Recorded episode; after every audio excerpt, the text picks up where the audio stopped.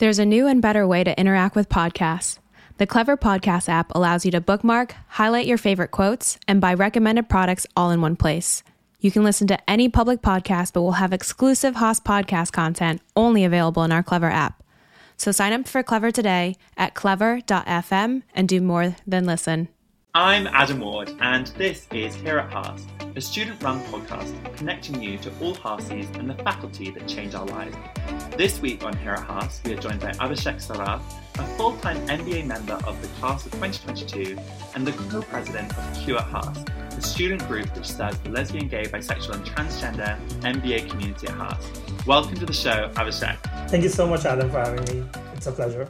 Abby, it's so great to have you. I know we've connected at a few Q at Haas events, and we'll be launching this in Pride. So, first of all, happy Pride. happy Pride to you too. of course. Well, Abby, I'd be super excited to talk to you about your journey to Haas, um, your time in the full time program, and what Pride means to you and your work at Q at Haas. So, why don't we just kick off? We'd love to learn a little bit about your story and, and your journey to Haas. So I grew up in India in a city called Kolkata, Calcutta in the east. And after 18 years of my life living with my parents and my one uh, older sister who I dearly love, I moved to Singapore for my undergrad. So this transition happened because I wanted to explore different cultures and I was like I don't want to remain in one country which is very homogenous. And again, being part of the LGBTQ community, I was not allowed to be very open. So I moved to Singapore for my undergrad, where I felt I explored a lot more different cultures. I studied electronics and electrical engineering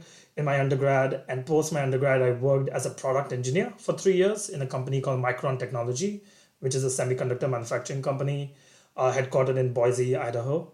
And after that, I had a massive change of heart. After three years of working in the lab, I was like, wait, I actually want to teach children and teach youth. So I actually went back to India and did the Teach for India fellowship. So I mm. taught for two years in an extremely under resourced public school in Mumbai in India.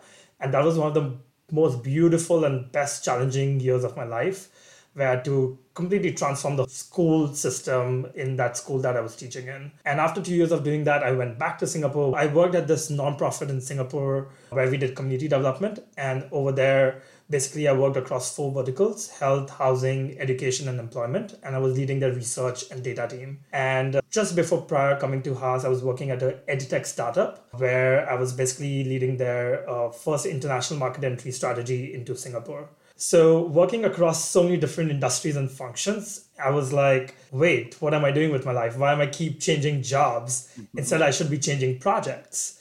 And to do that, many people recommended me that I'm pretty fit for consulting.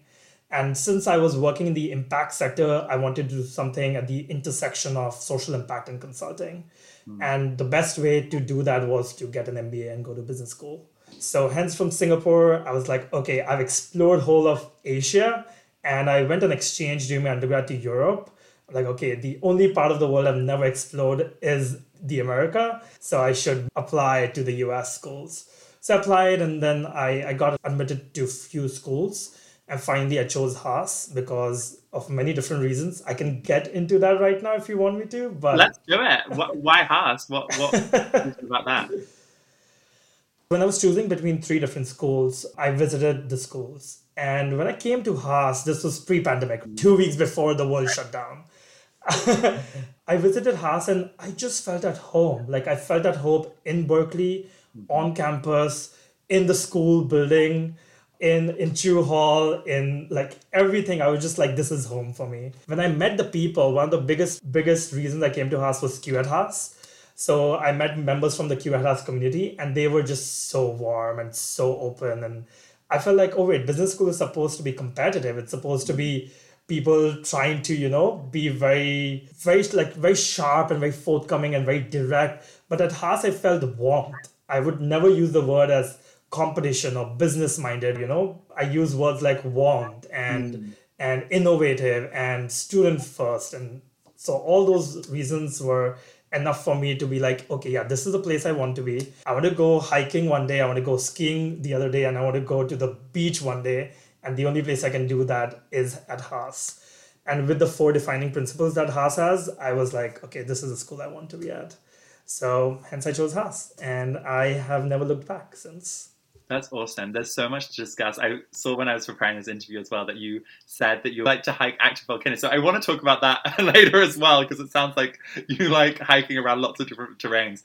But that's awesome. I mean, your experience in India, Singapore, your travel to Europe, now moving in the States, lots of things that I want to ask questions about. But why don't we go back to the beginning? What was that transition from moving from India to Singapore like? So growing up in India for 18 years, you're very sheltered. I I came from a very middle class family and I've been sheltered by my parents, by my sister. I don't know how the outside world looks like at all. the only thing I know is that I love my Indian food. I love I love to go to the parks with my parents and I love to go to my friend's house to play games or go bowling. That's the only world I know of. Mm-hmm. And then when I decided to move to Singapore, that was a massive transition I had to make personally because I had lived in the closet for over 10 years since I was 12 years old until since I was like 10, 11 years old until I was 20, 21 years old. And I knew that I had to change something. And by living in India, I couldn't really figure out how to change things. So I had to physically move to another place. And that transition was really transformational for me personally. Uh, when I moved to Singapore, even though Singapore has the exact same British laws as India had at that time, which is Section 377A, uh, making homosexuality illegal, but that is, it was just a very different culture. One, there were so many different kinds of ethnicities and races that lived in Singapore. Second, it was extremely global. People from all over the world used to live there, and my university was one of the top ranked universities in the world. So it was just easier to more assimilate and to figure out who I really am. And that really helped me to finally even come out to my parents, to my family, to my friends eventually. So I feel like the transition was scary because I was basically 18 years old, sat on my first ever international flight by myself my parents did not come accompany me, and I flew to another country and to live there for years. So scary, but very rewarding in hindsight. I'd be interested in your experience of being an LGBTQ individual in Singapore, right? Because you know, I, I've actually had the, the fortune of being able to go, and there's Pink Dot and all these sorts of things. But what, what was it like living there? I'm very, very grateful that I had the opportunity to move from India to Singapore. So many of my community members from the LGBTQ community back in India don't have that option or that mm-hmm. opportunity or that privilege, I would say. So I feel very grateful that I could do that. And Singapore is, even despite its laws criminalizing homosexuality, I feel like the society in itself because of the global and international nature of society, it gave me a lot of a uh, lot of avenues to explore who I am. So the Singapore's LGBTQ scene is very, I would say, big but yet small, because big because I feel like there are a lot of LGBTQ individuals in Singapore. Um, especially based on again the dating apps and stuff like that but but uh, but I also feel it's small because it's just five million people, and uh, and living in Singapore as an LGBTQ individual, I feel I gained a lot from other people who came from countries where they could be out and open. Mm. So it was great to know from them, from people who are European citizens or Americans, Australians, how life was for them there and how different it is in Singapore or in India. So just to get that exposure of how the world looks like outside Singapore really pushed me to even go for my exchange in Switzerland where, where I explored my sexuality even much more on a wider range and held a, another man's hand for the first time on the streets and not feel like oh my god i am disgusted by myself. So so it was so singapore really gave me a lot of lot of hope for me and my journey. That's a really powerful image of holding another man's hand on the street. I that that sense of scaredness but excitement of like a public show love, I, I think a lot of LGBTQ people will identify with. Following from that, you know, given your experiences of living in countries which have terrible laws and legislation against LGBT people, but now having that experience in Switzerland and in the States where there are better policies, what does pride mean to you, right? Like we throw that term around a lot. What does being proud of yourself or being proud to be LGBTQ, what, what does that mean? To me, pride reminds me to be authentic every single day. It reminds me that I do not have to hide myself. It reminds me that shame is not something I need to have in myself for who I am. And and it also reminds me of how important it is to have a community because I think um, personally I do feel like some places sometimes you feel uh, that places are very individualistic and community LGBTQ community gives you a community. It gives you someone to feel affiliated with, to feel part of. And that is what Pride reminds me of. And it reminds me that I have a big role since I have had so much privilege that I can now be myself. I am in a country where gay marriage is allowed. I can hold hands on the streets. I can date whoever I want to date. I feel I have a duty and responsibility to pay back, pay forward, and help and support the LGBTQ youths, especially mm-hmm. in other countries who don't still have that privilege and opportunity. That's an incredible answer. I think, especially when you're talking about community, that's so important. Elders in the community that we should be paying a lot of respect for. But you're building community right now. You're one of the co-presidents of Q at Haas. So would love to understand a little bit more about that organization and some of the things that, that the group does. So Q at Haas is basically an affinity group at Haas, and we uh, welcome LGBTQ plus individuals to be part of the community along with all uh, allies. So it's open to everyone and everyone is welcome. Q at Haas is basically mostly I would say we have a very strong representation at Q at Haas in our class. Around unofficially 11 to 12% of my class of 2022 uh, is part of uh, Q at Haas and they identify as LGBTQ plus individuals, which I'm very proud of and very excited about. Some things that Q at Haas, do- has done over the past year, despite the pandemic, we started off with Coming Out Week, uh, which happens in around September or October and we start off with something called coming out monologues, where Haas has a tradition, you're very well aware of probably Story Salon, where two to three people talk about their life stories for 15 to 20 minutes. And we have an audience of 100, 200, 300 students who are just watching and listening. And generally, at the end of stories, there's no dry eye in the audience. And this was the first Story Salon that happened of the year and a side note, I, w- I did my coming out monologue then. Mm. So I came out at Haas to 350 people on Zoom. so that was the first events that we do. And then we have a lot of allyship workshops and a lot of other kinds of workshops happening during Coming Out Week. Post that, we have done a number of social events. For example, these are all unofficial, unfortunately, because clubs are not allowed to meet in person at Haas. So unofficially, we have met a lot of park hangs and a lot of brunches. So recently, last weekend, we did a club hangout where we went to Lookout in Castro for the first time. And there were not only class of 2022 or 2021 who turned up, but also so many alumni turned up. And that was oh, beautiful to just meet everyone and I feel like this is going to be a regular thing that we do moving forward. Abby, you're going to have to invite me. I live 10 minutes walk from there, so I'll have to come next time. yes, definitely. Please, I want to go. I want to join. Definitely. Uh, that's great. Well, I would love to understand a bit more about Coming Out Week. You talked about your story. That how does it all work? Sure. So Coming Out Week is basically it happens. We generally push it a bit forward from coming out day that happens in October 11, if I'm not wrong, and we generally did do it in September.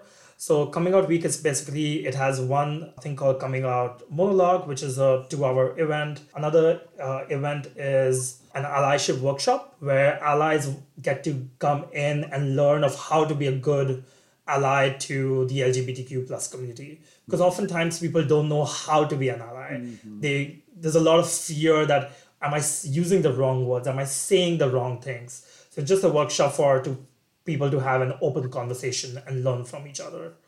Then apart from this, usually we also have bar of the week, but we did not have it this time. But we had like a, I think a virtual bar of the week where people could just hang and have fun. And also this year there was a speaker series where a CEO of CyberCube, which is a cyber insurance analytics company, Pascal Millaire, he came to speak with the dean Ann Harrison. So this was generally part of coming out week, but this time it was a bit delayed, but that also happened. And in fact, in the coming fall this year on October 11, we have a very amazing special guest coming, which I cannot tell you about. Oh, okay. but there is someone coming to speak at Haas for coming out, National Coming Out Day, and we are extremely excited about that. Is it Celine Dion? no, I mean, that would be great. Um, but actually, that leads to the question, I suppose. You know, there'll be people listening to this. We have a lot of people who are in the incoming class who listen to these podcasts who might be thinking about whether to come out or re coming out because, as we know, it's a continual journey. You have to do it again, again, again. What advice do you have for those people who will be joining the, the year below you? Everyone has their own journey. There is no right or wrong answer to this. I know from my personal experience in life and at Haas, when people came into Haas, there was so many, there's Q at Haas, and people are out already because you join Q at Haas, you opt in. But after coming out monologues that happened, where three of the Q at Haas community members uh, told their stories, there were actually a number of other queer folks who came out to us mm. after that story. They literally, a couple of them messaged me personally and they came out to me. They were like, I'm so inspired by your story wow. that I want to come out. And like, how can you support us? So it was very heartwarming. And I was personally very moved. So I feel like everyone has their own journey. They find the right time, they find the right moment or incident when they want to come out. So personally, I would just say that Q at Haas and Haas in general is extremely welcoming. One, we are Berkeley, super liberal. Two, we are in California. And three, we are in the United States. In general, like people are extremely forthcoming, extremely warm.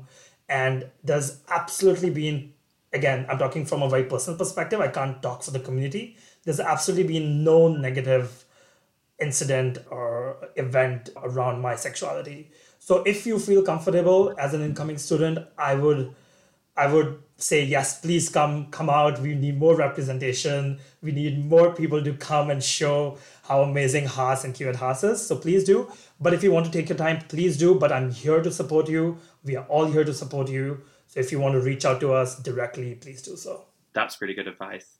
I think something that I thought of when you were speaking that answer is you mentioned California, Berkeley, right? All these liberal places where being LGBTQ plus is on the whole, right?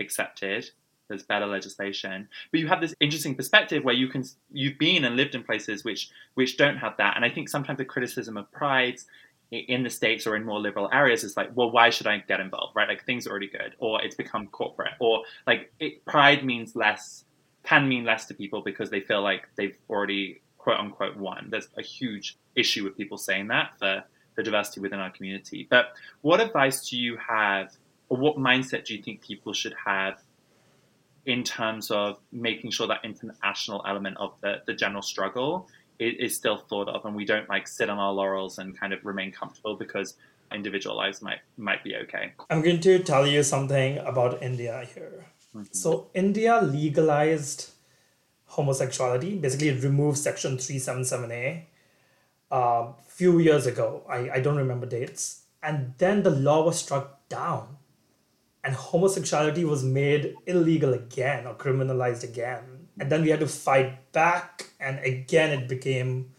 decriminalized. So this thing happens in the world. Human rights cannot be taken for granted anywhere, in any country, in any circumstance. And I feel that is why Pride is important. Pride is important because it is a very recent event where gay marriage has been allowed in the United States and 20, 30 other countries around the world but there's still 160 150 countries where it's not allowed. So there's a long journey for us. And i feel like we are a global community. We owe it to everyone around the world to have the equal rights that we have.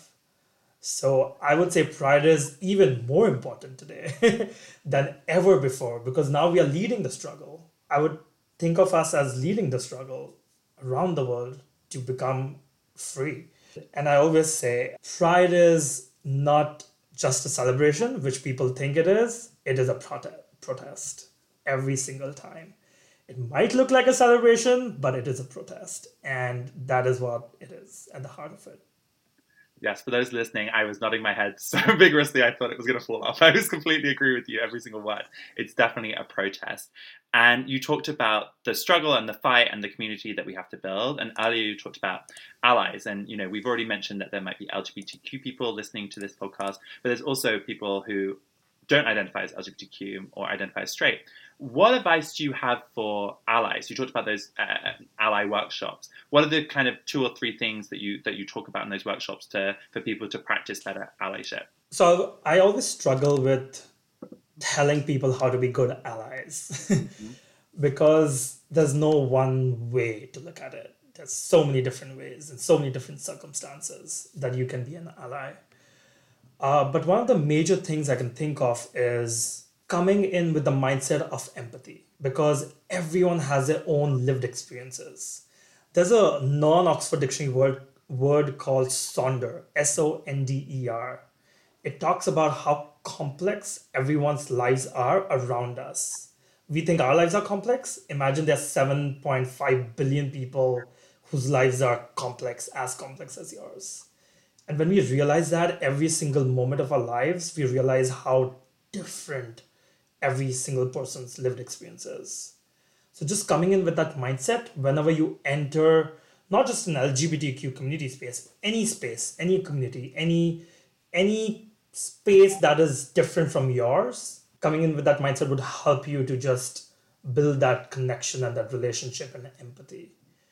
And that is how I feel. So I don't I know I, I skirt this question a bit and it's not a direct answer, but I feel that that is what I do. I come in with like, hey, I have no clue about this person or this community. I'm here coming in with a completely open mind, wanting to learn. I love that answer. I think Sonder is a phrase I will take with me. I think it really nicely encapsulates that messiness of dealing with other people and what we all have going on in our lives and the empathy that we should have. So, Abby, thank you for, for bringing that and, and teaching me about that. I wanted to change tack slightly to talk not only about Q at Haas, but just more generally about your time at Berkeley. You've just finished your first year. Congrats. How has it been? Thank you. Yes, I.